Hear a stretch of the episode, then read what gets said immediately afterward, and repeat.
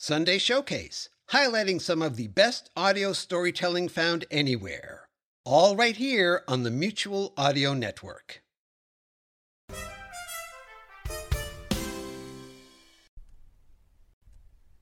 The following audio drama is rated PG for parental guidance.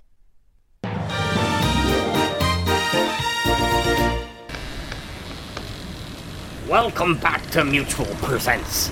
Arr, I'm Captain Jack Ward, right here with my first mate for your passage to yesteryear, Penny the Cat.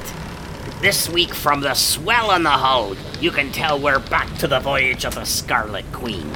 Our double feature includes Huntsman's Quarry and the Dead Chinese, and the Green Tourist and the Temple Bell. So let's wind back those clocks and start the show. Arr.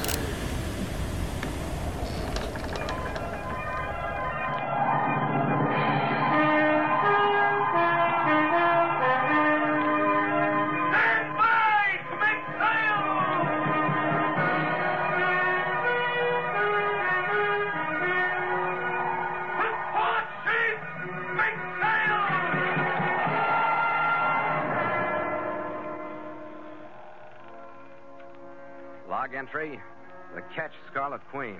Philip Carney, master. Position 20 degrees 35 minutes north, 110 degrees 40 minutes east. Sky fair, wind fresh.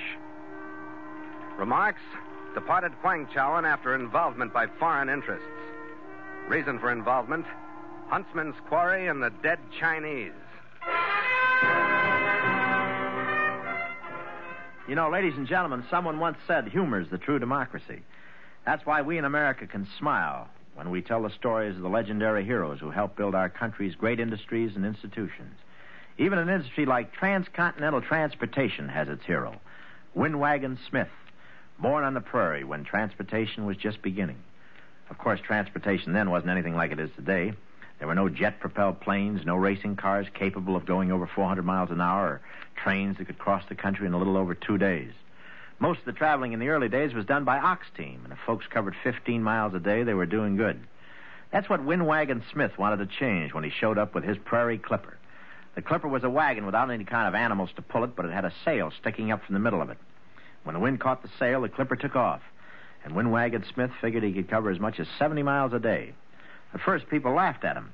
But when he pointed out how the new country was spreading out and how big cities would be springing up and how people would need transportation for themselves and their goods, they began to figure that maybe the Prairie Clipper was a good idea at that. Windwagon invited the U.S. Secretary of War and the Secretary of the Navy to ride on the Clipper's maiden voyage. But disaster struck. The Clipper got out of control, the Secretary of War rolled out, and the Secretary of the Navy landed in a cactus patch. But Windwagon and his Clipper kept going. No one ever saw the Clipper again, and as transportation grew in America, people all over the country told of seeing Windwagon Smith. He was in the pilot house of the first steamboat to sail up the Yellowstone. He held the golden spike when the first transcontinental railroad was completed. And when the first transcontinental plane roared out of Kansas City, it was Windwagon Smith, the spirit of American transportation, who waved the pilot on his way.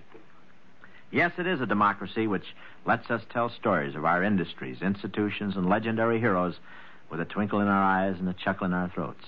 And as so long as we continue to laugh together as a people, we will live together as a nation. Thank you very much.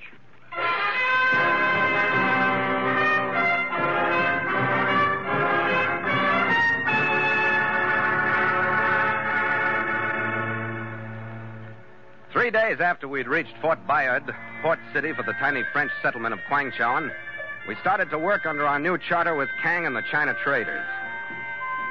The first cargo consigned to us was native cloth, metalware, and a half hold of rice, all bound for Baria and the markets of Saigon. We waited two days for the cargo to arrive and be put aboard, and our leisure hours, which were few and always after dark, Gallagher and I spent in a bar a few blocks up from the waterfront. It was named the Liverpool, owned and served by a crown subject named Danny, and it boasted passable liquor and a dwindling library of ancient British phonograph records. It was about 9 p.m., after a few of those leisure hours on the eve of our planned departure, that Gallagher and I swung down the dock toward the Queen, looking forward to comfortable bunks and the feel of deep water the next day. I missed seeing Gordon, who'd been on gangway watch when we left.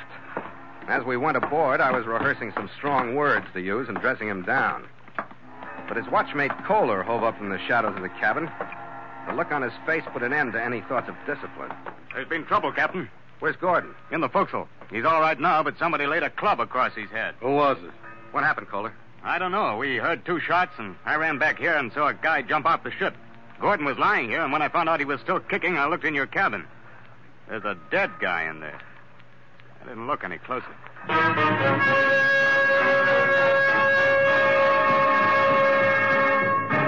And so Mutual continues The Voyage of the Scarlet Queen, written by Gil Doud and Bob Tallman, and starring Elliot Lewis.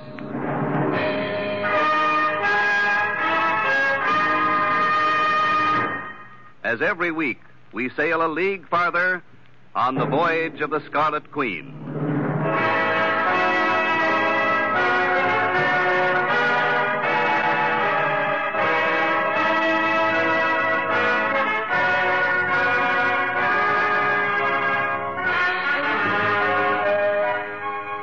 I'd never seen the dead man before.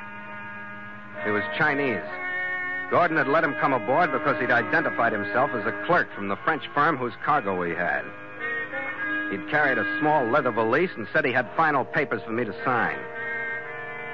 The other man had arrived 15 minutes later, and Gordon was slugged before he could count five. Gallagher and I frisked the body. Clutched in one hand was a German made automatic, unfired. And the other was a note that named him Fung Tan. That still left him a stranger, but the note in English was the kind that police anywhere like to ask questions about. It said, Go at once to the American ship Scarlet Queen. It's the quickest available means of escape. Use your own judgment as to the price you'll pay for passage. And it was unsigned. Captain! I rolled it into a ball and put it into an inside pocket. Captain, there's a police officer asking to board. Yeah, that's all we need. They usually go with murder, even at Fort Bayard. Okay, Kohler, let him come. I'm keeping that note out of sight, Red. Okay, we don't know anything. That's no lie, but maybe without that link we can get clear of this mess in time to sail. Oh, here. Monsieur, I represent the prefect of police. I can see your uniform, and I don't think much of the way you protect the harbor. Ah, it is truly him. Uh, Monsieur, I commend you. You are to be congratulated. Ah, What do you mean, officer? You see in this corpse the end of a long and fruitless trail, monsieur. This man was the most desirable criminal in Kwangchowan. You have done us a great service. Yeah. I can show my thanks now only by the speed in which I removed the unpleasant thing from your ship. Two natives have come with me to carry away the corpse. Uh, pardon. Mm-hmm. Uh, monsieur, it is my pleasure to tell you that there is a reward which now rightfully is yours. Yeah, well, I'll be satisfied just to get him off of here and never hear another thing about it. Oh, you have done the great service. Thank you. I will not spare one word in my report to say my admiration for That's you. That's very kind of you. Bonsoir, monsieur. Bonsoir. Gallagher and I looked at one another after they'd left with the body, shook our heads, finally shrugged and got ready to hit the sack. I pulled open the big drawer under my bunk to get dungarees and a jumper ready for our early morning sailing. Discovered that we still weren't clear of the Tai Fung Tan situation. His valise was in the drawer. It was lightly packed with personal gear for travel, a thick bundle of French currency, and at the bottom, face down, was the thing that made me decide, since we seemed to be so popular with the local law, that I'd take the whole thing down to headquarters. It was a large photograph of a white man with a black patch over his left eye. He was sprawled on the floor, his head and shoulders resting in a dark pool that flowed from a point in his throat where the hilt of a native knife protruded. Twenty minutes later, Red and I walked into the office of the prefect of police.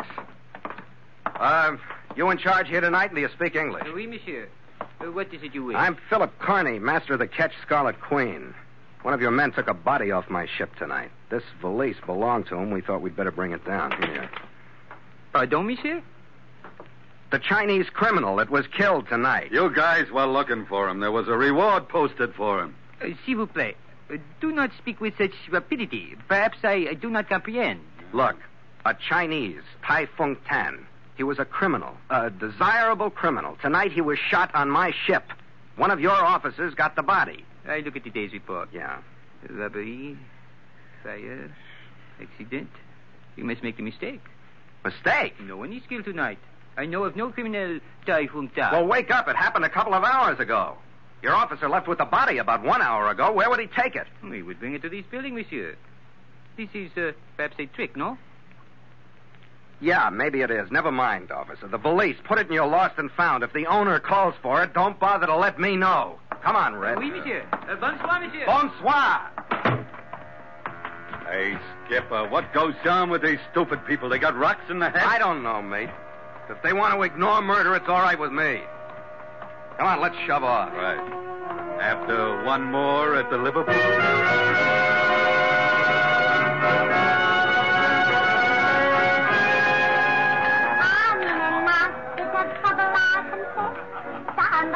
Back again, Mikey? Let him stay away, Danny.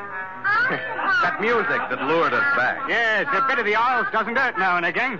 Uh, the same? Yeah, neat. With a dash of bitters to kill the taste. Yes, I've seen better chaps than you succumb before Danny's mixing. well, uh, there you are, mateys. And may you have the luck of the Irish that's beyond you, rebellious souls that they be. Here's to 'em, Danny. right, Danny. Blimey, it's a toast that shouldn't be drunk.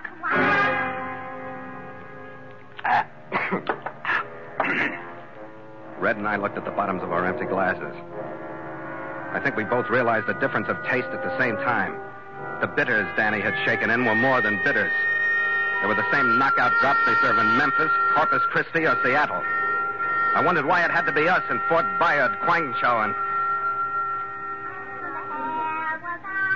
I found Danny swimming a few feet down the bar, looking at me strangely out of eyes that opened and closed slowly. Blimey, it's a toast that shouldn't be drunk.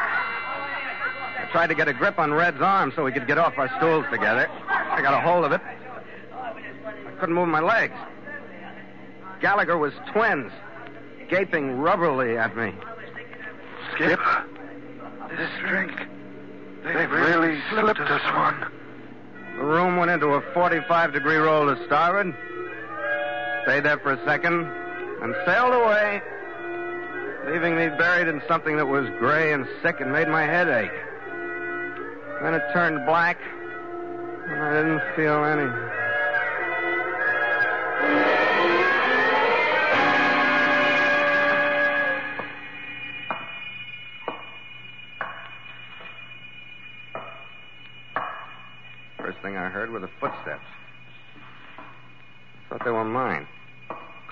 Endless stairway to no place. And I got them separated. I knew there was somebody else's. I must have stirred because they moved toward me and stopped. I looked at him bending over me. Hmm, I decided I must still be unconscious. He had a black patch over his left eye. The rest of the face was pulpy and marked by dissipation, but I recognized him as the man in the photograph. A man sprawled on the floor with a knife in his throat. Come on, Carney. Keep your eyes open. I waited long enough for you. Seeing you that stopped me. Come on, come on. Get your wits about you. Was that a picture of your twin? Uh, you do have the photograph. Good. Where is it, Carney? Oh, wait a minute, wait a minute, will you? Here. Here, I'll help you up. You'll feel better moving around. Yeah?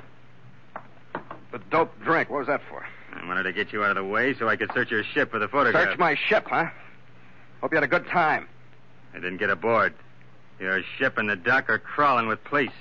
A couple of hours too late, aren't they? Look, you better get out of here before I feel any better than I do now. If you don't, you're going to look deader than you did in that picture. Listen, Carney. I managed a plantation for a firm at Saigon.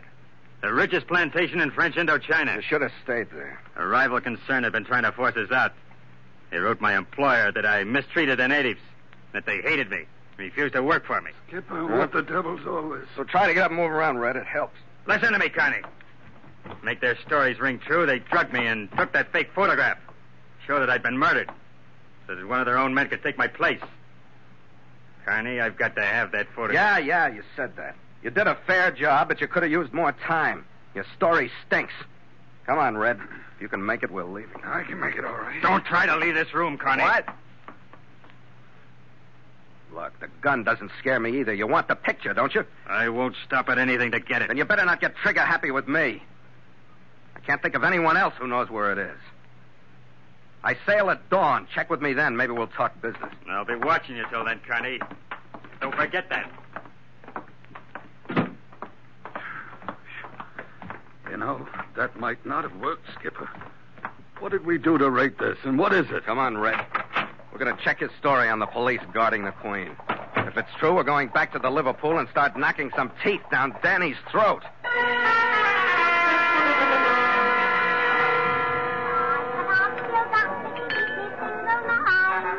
I guess Danny figured we'd be back to thank him for the drink he's got to stand in at the bar. Hey, you. Where's Danny? Oh, Mr. Danny, here in the Loom. That door straight back? Oh, yes, Mr. Danny, here now. Come on, Red.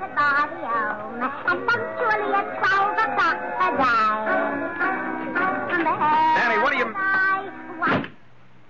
Oh, it's you. Bonsoir, monsieur. This time I do not represent the prefect of police. The voice and the face were the same. But his costume this time was a neat white linen suit and a straw hat instead of a police uniform. And his effect was changed slightly by the French made Star automatic pistol in his right hand.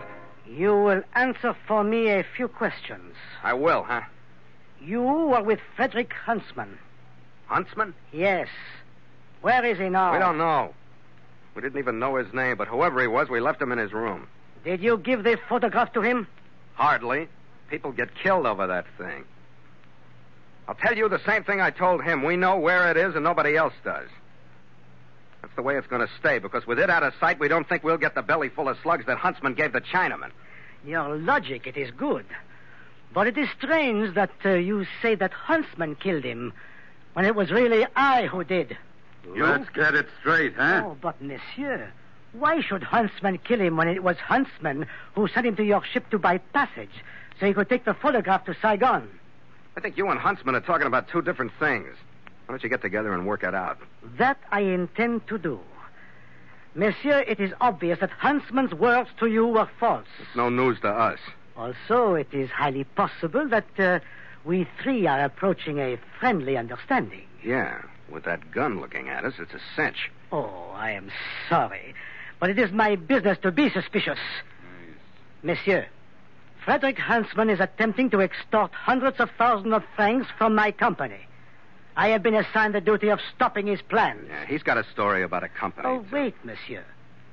The employees of most of the big rubber plantations in this part of the world are insured by my company. Huh? Huntsman is. And he also has a large personal policy. The beneficiary of both is his wife. Yeah. Now, what do you think of that photograph? Proof of death, no? So that Huntsman and his wife could disappear a few hundred thousand francs richer. Here, monsieur, my credentials and identification. Georges Dumier is my name. Yeah. See, Red? Things finally make sense, even in Guangzhou. Yeah, but a funny kind of sense for that poor Chinaman. Poor Chinaman? Oh, pardon.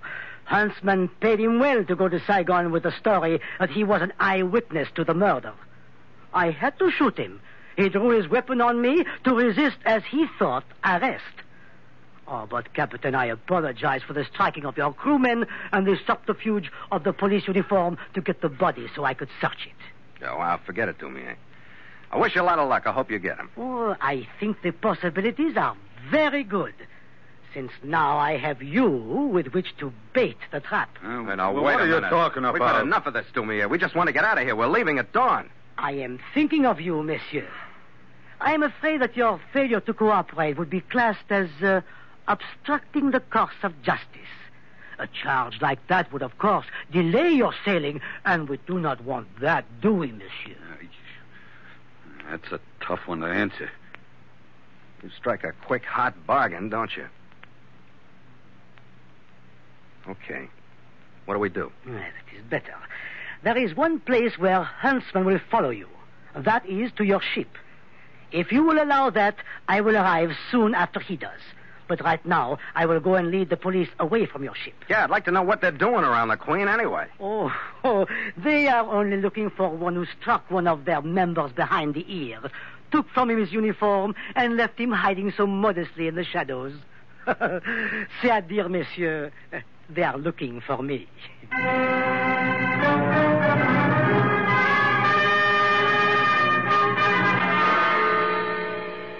Really knew his business because by the time we reached the dock, it was clear of police. The rest of the plan went all right, too. I sent all watches below. Red and I went to my cabin. And ten minutes later, Huntsman walked aboard. He was carrying his gun, but he walked hopefully and innocently into our trap. Captain, I want to talk to you. That's when I made my mistake. Hello, Huntsman. Wait a minute. What did you say? Where'd you learn my name? Uh, from Danny. That's a lie. He didn't know my name. Move over in front of the cabin door, both of you. I haven't come this far to be stopped by anyone who stumbled into me. Stumbled into you. I don't remember looking you up. Who knows I followed you here? How the devil should I know? Maybe half the town, maybe more. Who'd you tell? Wait. Listen. Who's that? I don't know. Who knows I'm here? Nobody be sneaking up on you making that much noise. Don't try to call. Oh, Captain! Captain Carney! Is he in there with you? Yeah. Captain! I better answer him. Yeah. Tell him if he lets you and your chief officer take me out so I can get away, I won't kill either of you. Otherwise, I will. Captain! All right. Captain, answer me! Yeah, he's here. He says if you'll let us bring him out, he won't kill us. It is no bargain. Captain, I cannot see him from any of the portholes. I would have to shoot him from the door. Don't move, Carney. Do you hear me, Captain? I am coming in to kill him now. I warn you both, don't try anything. Monsieur, I come now. No, I warn you! As Red and I hit the deck, Dumier walked jauntily into the cabin, his automatic flashing at his hip. His first shot found home, but he never stopped moving forward until he was a foot away from Huntsman. Watching his nerveless fingers drop the gun, dying body melt to the deck.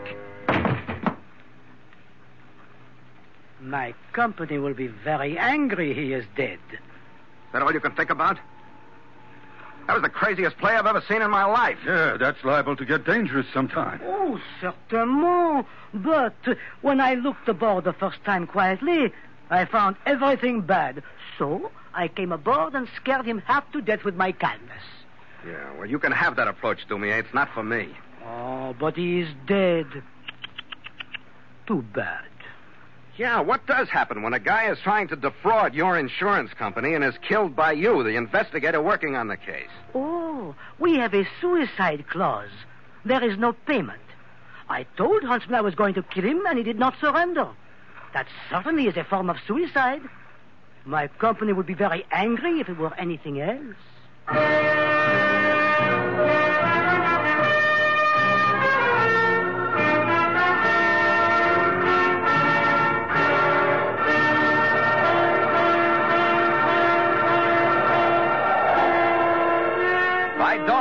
Morning, Huntsman's body had been taken ashore, and we cleared the tiny harbor of Fort Bayard in the face of a fresh breeze sweeping out from the mainland.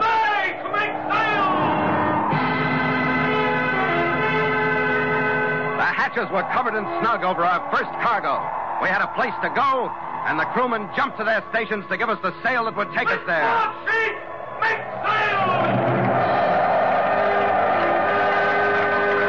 The mainsail swept up into the gray morning sky. The jibs rolled out. Then the mizzen.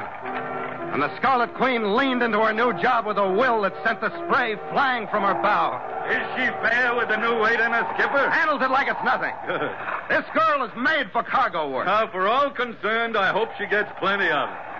Where are we bound? Baria? Yep. Not much of a port, but maybe we'll find something to do. Oh, I was afraid you'd say that. What's the matter, Red? Not enough excitement for you? Oh, enough to keep me glad to be alive and sail in a ship like this. You know what I mean? Yeah. She's never taken us into any place that she hasn't taken us out of. Just so that doesn't change. Here, Skipper. To the Queen. To the Scarlet Queen. After you, mate. After you.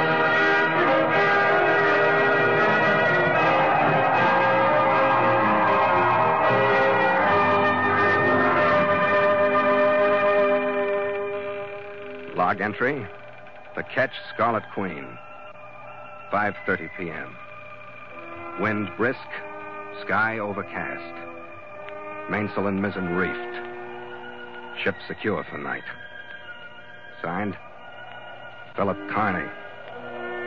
Master.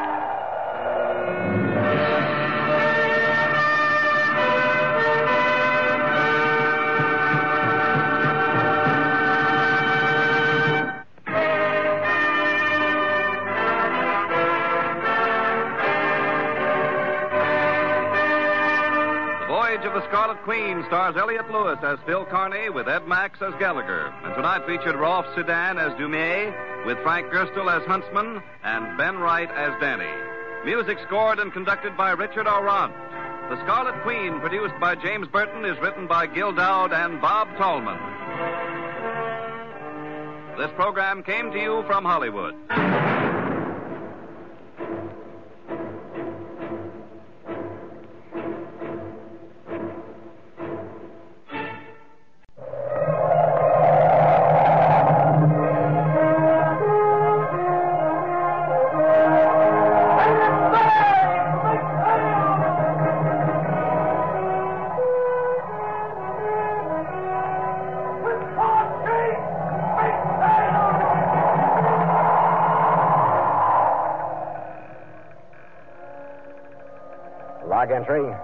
Catch Scarlet Queen, Philip Carney, master. Position 10 degrees 20 minutes north, 107 degrees 45 minutes east. Sky fair, wind fresh. Remarks departed Baria after losing two passengers. Reason for loss the Green Tourist and the Temple Bell.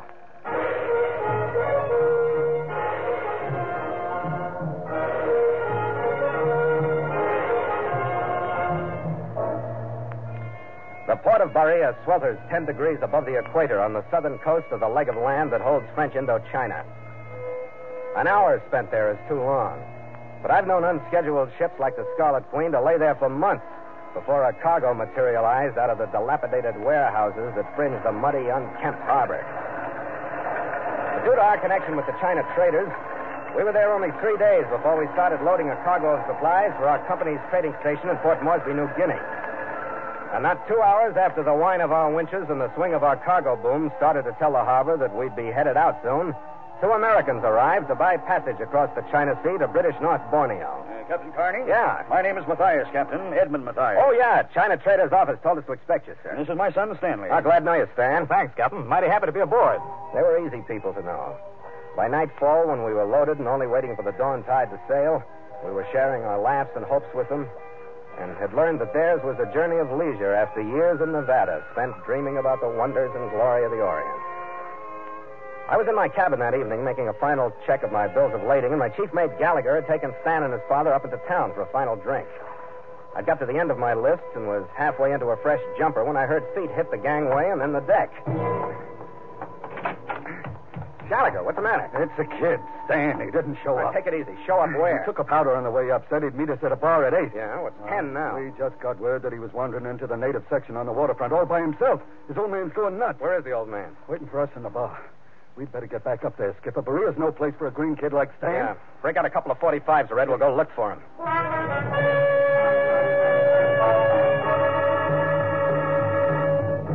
And so Mutual continues The Voyage of the Scarlet Queen, written by Gil Doud and Bob Tallman, and starring Elliot Lewis.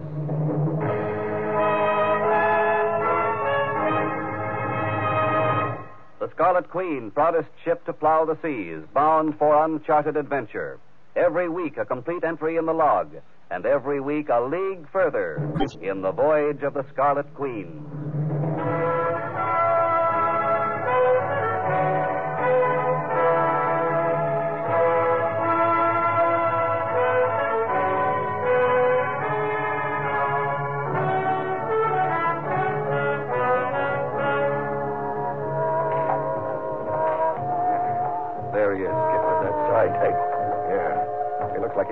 Taking care of himself. Uh, Captain Carney, thank heaven you've come. Yeah, I'll be all right now, Mr. Oh, there are so many things that could have happened. He isn't used to things like this back in Nevada. He wouldn't be gone this long if something went wrong. Well, we'll find him, Mr. Now, the first thing you've got to do is stop your imagination. I only wish it were imagination, but I know my son. He promised to meet us here over two hours ago, and he hasn't arrived yet. I know that nothing but an accident, or I know that nothing would detain Stan if he could help it. What shall I do, Captain? What shall I do? Now, first try to calm down. I'm sorry, but you must know how I feel. Well, sure I do. Now, who told you that they'd seen Stan, and what kind of a line did they give you on it? Oh, it was one of the natives that worked at the hotel. Oh? He said he'd seen Stan at the end of Vajraburi, the street where the native bars are, and the gambling dens, and I don't know what else. He said Stan joined the crowd of men gathered in front of the temple of the Apsareses. That was more than an hour before he was to meet us here. What is this temple of the Apsareses, do you know? Uh, Well, it belongs to a cult, I believe, rather than a recognized religion. Beyond that, I know nothing. Captain, if I've allowed anything to happen to my son, I I don't know what I'd say. I don't know what I'd do. Okay, okay, Mr. Matthias. Take him back to the ship, Red. No, no, Captain Carney. I can't sit there and do nothing. With that calamity approach of yours, you aren't doing any good here. But, Captain, Never I'm- mind. You got the obituary all written. If he does have to be in trouble, it doesn't have to be any worse than being stiff from too big a load of native grog. Now, go on with Red and stay aboard. I'll see you later. Well, I was thinking that I ought to stick with you, Skipper. Two's better than one. I'm not going alone, Red. I'm going up to the China Trader's office and check with Ling Chen. He's been in Baria long enough to know every corner in it.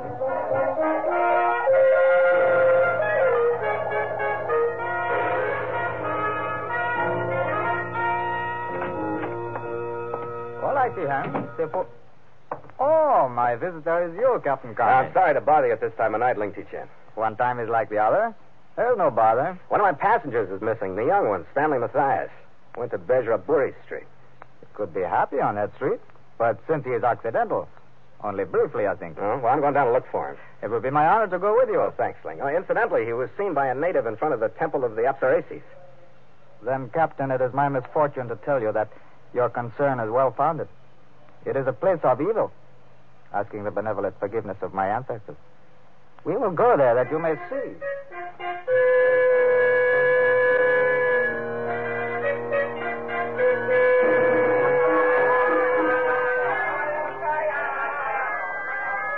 Bejraburi was an uncomfortable, jumbled street, lined by crowded buildings hiding their interiors behind shuttered windows and curtained doors. Mixed with the reek of its humanity was the stench of the harbor along which it stretched, and into which went its refuse, including some of the men who came there and were never seen again. It was an ugly street. So ugly that the beauty of the temple at the end of it was a shock. Orange flame flickered from two massive female statues. The temple of the Apsareses gave the immediate impression of evil and yet beauty. The columns that supported the roof were more massive female figures. The carvings on the heavy doors that guarded the unseen interior carried out the same theme. Before this door, a woman danced. Behind her stood three more, swaying slowly back and forth, one of them chanting, the other two adding the music of native instruments. Ling Chen and I stood for a while at the edge of a scattered crowd of silent, almost hypnotized native men. Then he pulled me back into the shadows. You have been cursed, Captain, by viewing the temple of Apsareses. It is the renewal in the form of a cult of an ancient legend that is told in the stone carvings on the temples of Prahan. What's behind it? What does it mean? The legend tells that the Apsareses were creatures of great beauty, half human, half deity, who were sent by the gods to lead astray those mortals whose lives were without sin, and so prevent overcrowding in heaven. Huh? This audience tonight doesn't seem so saintly. Or aren't the creatures so particular these days? I know only this. Many strangers to Baria have entered the temple and have not returned. But I have not before heard of an Occidental whose mind was ready to receive the message of the Apsareses. You wait here, Captain.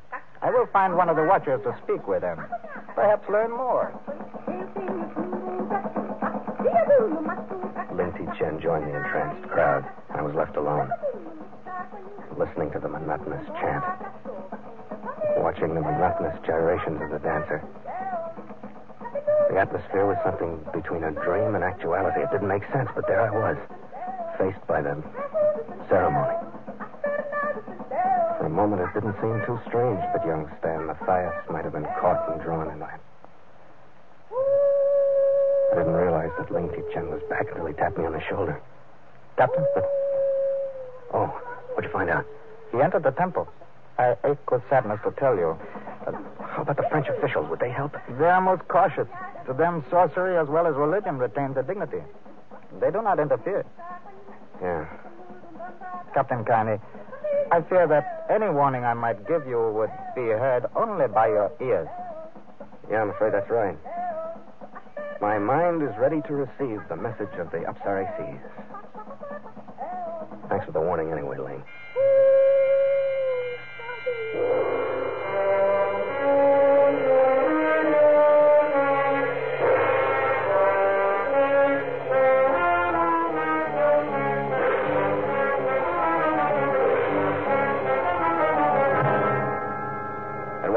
Maybe 20 minutes after Ling Ti Chen left, that the chanting stopped.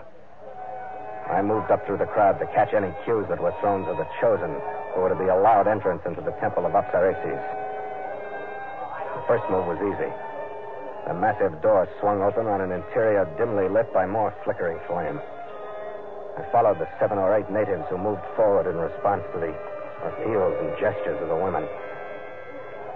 Two of the natives were turned back after brief questioning that I didn't understand. When the hostesses saw me, I caught the quick glances that snapped between them. One of them stopped me just outside the door. What you want? I want to go in the temple. You not belong here. You go. I belong here, all right. I want to go in. You belong Baria? No. What do you want? I want the other man like me. He came in before. You no I come. want to find him. I go in if I have to burn the temple down. You not belong here. You want come, you come. You not belong here. The look she gave me was entirely different from the sultry looks the natives were getting. The big doors swung shut as we entered the narrow hallway. It was bathed in an orange glow from the flames, permeated by incense smoke that swirled up from the fire urns. From the fascinated expressions of the men, there must have been great promise in the words from the woman who spoke. We followed them eagerly across the hallway. The door was open, and silently we obeyed their gestures and entered the room beyond. The door clicked shut, but the women stayed outside. I didn't know whether the others heard it or not, but I did. A bar slid quietly across the door, locking us in.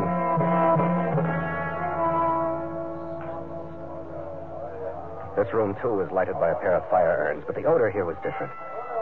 Still incense, but mixed with it a thickly sweet smell that tingled a little in the nostrils. Made itself felt deeper in the throat. It was so subtle that I hardly noticed what was happening. It was almost pleasant. So that when I did realize, I couldn't make myself care enough to fight it, or to worry about it, or to worry about Stan Matthias, or to even wish that I was someplace else. I lay down on the floor with my fellow dreamers, staring at the ceiling, smiling, breathing deeply until I couldn't see the ceiling anymore. And then I floated away. Floated away.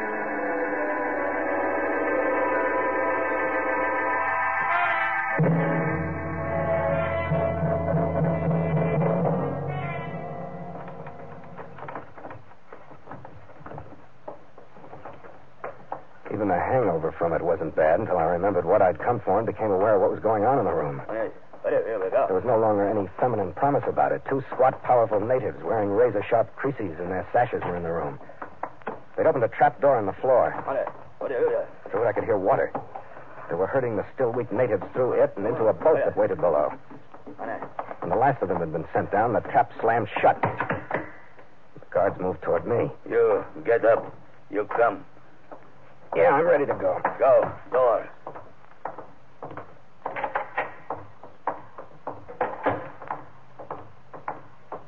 Where to? Where are we going? You go. Princess Nagor. Who's Princess Nagor? She high priestess, his temple. She high Zaras.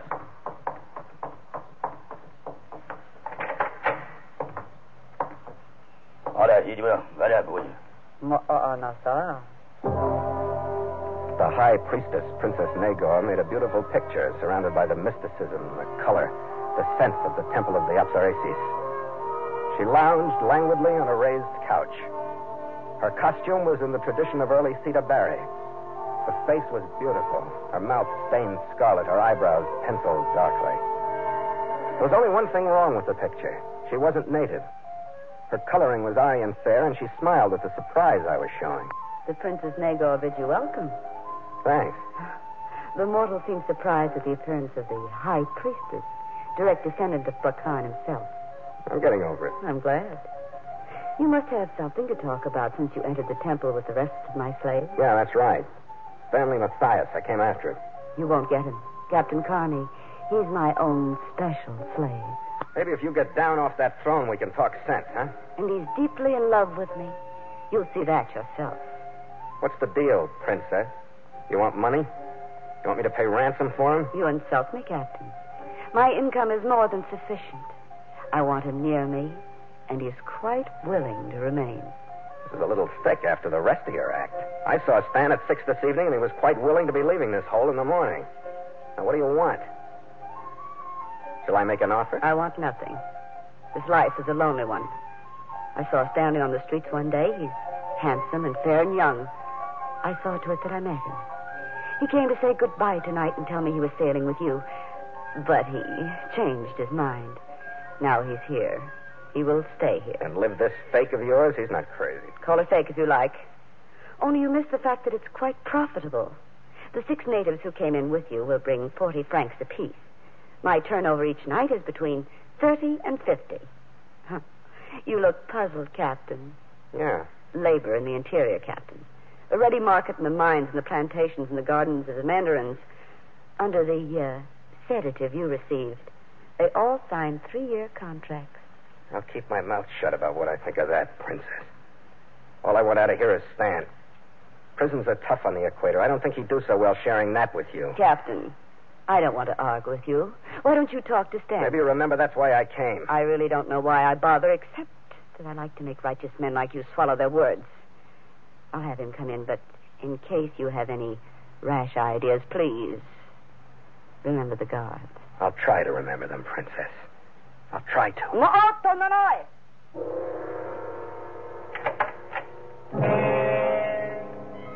I was almost surprised to see him walk into the room, his husky body erect, his blond hair neatly combed, his white suit unwrinkled. I don't know what I'd expected, marks of a struggle, I suppose. He crossed directly to her and stood in front of her. Here's Captain Carney Stan. He's come to take you away from me. Do you want to go? He turned slowly from her and faced me. His eyes looked at me, but still through me. The rest of his expression was normal, a half smile on his friendly mouth, but there was nothing I knew in his eyes or behind them. Do you want to go? No. I'm staying. Well, Captain? Stan, your father's waiting on the ship. We're going to leave for North Borneo in the morning. No. Captain Carney doesn't believe that we mean so much to one another. Megor has been lonely here. And now I've found her, and I know I've been lonely, too. I've heard enough. He's not making sense. Tell me, Captain, what is sense? He's left your world and entered mine, so you don't think it's sense. He'll be happier here than he's ever been before. Yeah, how long does he live in that condition? But you, you're a new high, Princess. You're the filthiest hunk of humanity I've ever met. Captain, don't anger we'll me. talk that over later. Right now, you're going to help me get out of here. God! Get out of the way, Stan. No, don't touch her. I figured that if I had her in my arms as a shield, I could keep the blades of the guards away from you. But Stan, half crazed, half conscious, and still following her will, blocked me away from her. I tried to sidestep him just as the guards got to me. Sword hills hit the back of my head and staggered me forward. Two pairs of arms took me, pushing forward on my elbows and back on my wrists. The pain streaked to my shoulders, and I stopped struggling. Oh, no, oh, Bondino. I've warned the guards I want no blood here. But out of no kindness to you. That's fine. I'd be ashamed to accept. You realize, of course, Captain, that since you bothered to come here, you're a great menace to me and my temple. I'd be a foolish priestess to allow you to escape. Yeah, but you're close to the end. There'll be a whole crew coming if I don't get back. I've arranged for a boat that will arrive for you soon. So bear in mind the next time you fall asleep in your aromatic little chamber that the punishment for those that defile my temple is a watery one, and the offender well weighted. You're still a new high, Princess. And I still will be when you're resting at the bottom of the harbor. Bundo! Hey! Come.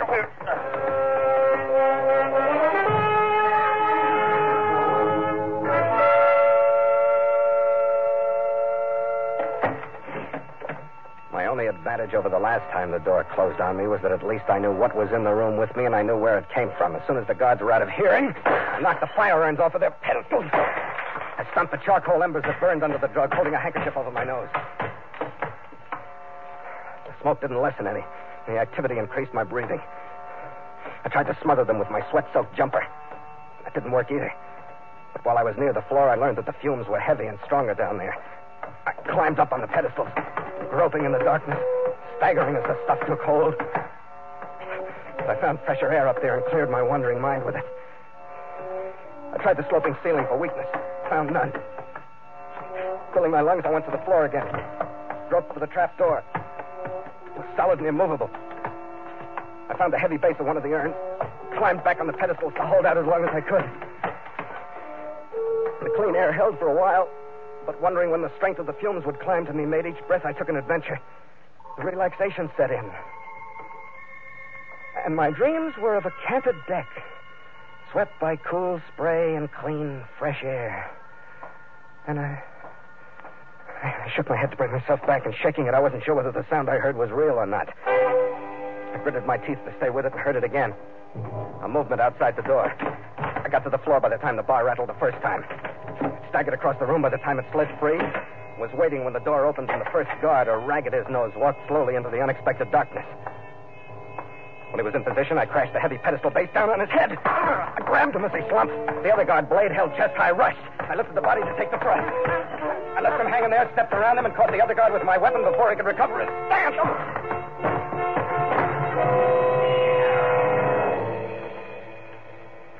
I barred the door on him. I went into the high priestess's chamber.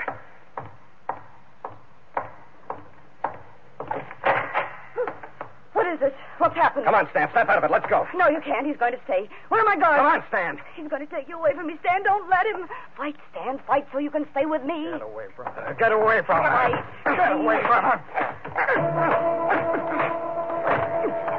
I thought he'd be a pushover in the dream he was living, but I was wrong. He didn't land many, but those he did were solid with power. I dropped his head as a target and shot for his throat. He was like dead flesh. He didn't feel anything, and my own weakness was coming back to me. I put one into his solar plexus that rocked him. I put another one in, and another one.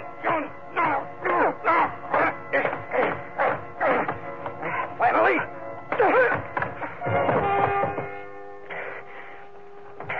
Then I looked at the princess. She was gone. I unlocked the door that I barred on the guards, then I went to the big fire urns in the entrance hall, tilted them so that the flames licked up the walls.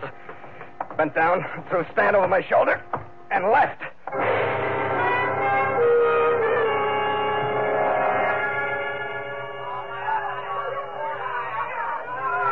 I only stopped to look back once, down toward the other end of Bejraburi Street. Healthy flames were licking up through the roof of the temple of the Apsarites, and excited crowds were running toward it. Then I went back to the ship.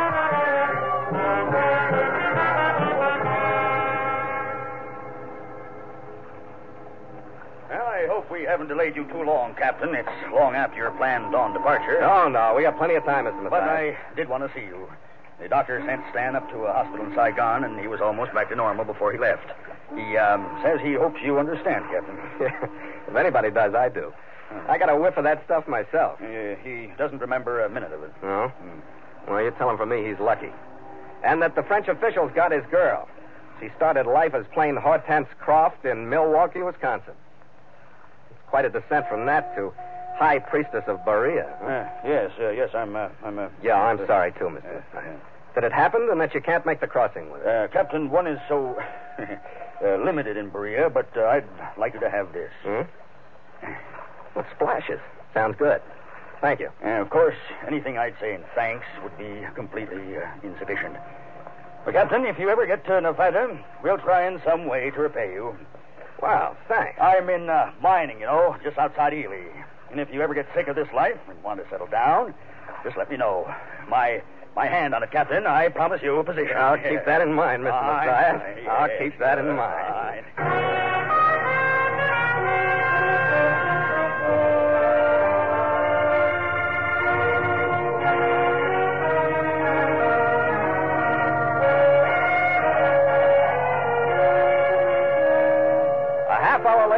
The low coastline of French Indochina on our stern and started to trap the breeze that pushed its jungle smells to us.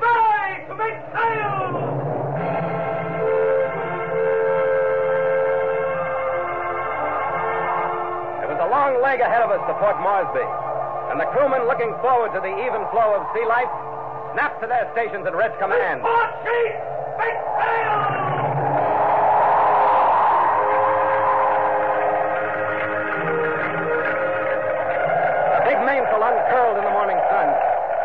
Itself restlessly and went taut as it bent into the wind. The jib snapped out. The mizzen swung into place.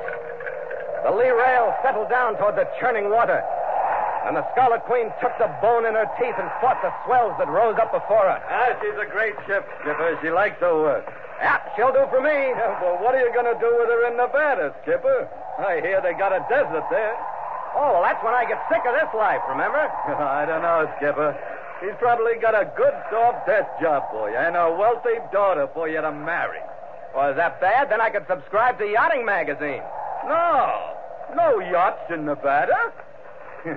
but you could do your traveling in a deck chair on one of those big ocean liners. Oh, stop it, Red. You're making me seasick.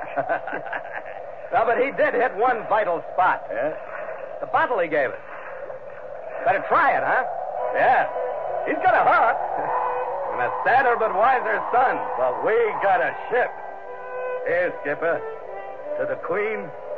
To the Scarlet Queen. After you, mate. After you.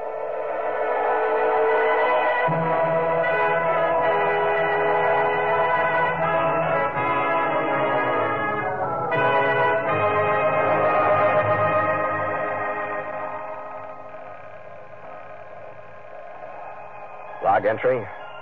The ketch Scarlet Queen. 5.30 p.m. Wind brisk. Sky fair. Mainsail and mizzen reefed. Ship secure for night. Signed, Philip Carney. Master.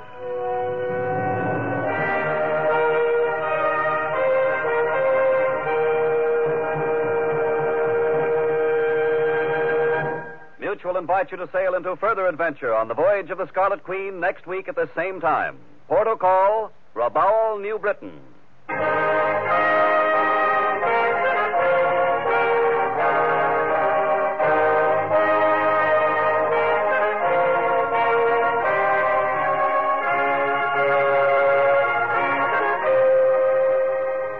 The Scarlet Queen stars Elliot Lewis as Phil Carney with Ed Max as Gallagher. And tonight featured Gloria Blondell as the Princess with John Dehner and Ben Wright.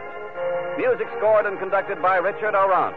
The Scarlet Queen, produced by James Burton, is written by Gil Doud and Bob Tallman.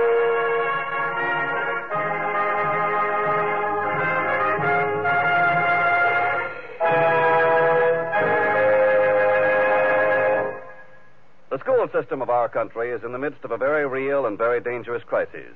There are two million children of school age who should be in school but are unable to attend because of the lack of facilities. Look into the school conditions in your own hometown. They may need your aid. This program came to you from Hollywood. Stay tuned now for another mutual favorite, Quiet Please, which follows in just a moment.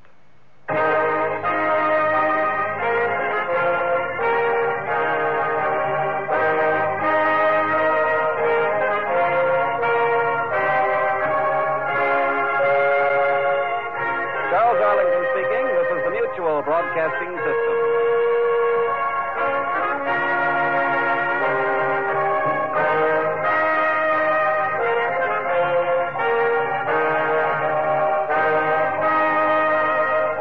And that's this week's Mutual Presents feature. The Mutual Audio Network brings the best of old time radio and modern audio theater to the world. Be sure to subscribe through the Mutual Audio Network podcast feed, any of our podcast days, or the Mutual YouTube channel, which includes MadCon and many other extra features and shows. See you all next time at Mutual Presents. Good night.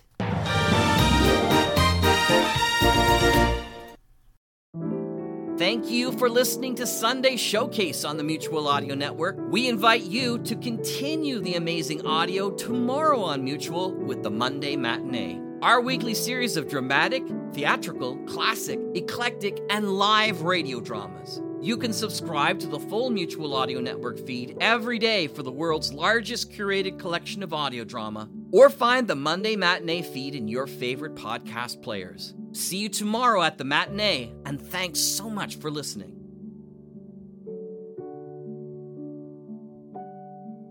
The Mutual Audio Network. Listening and imagining together.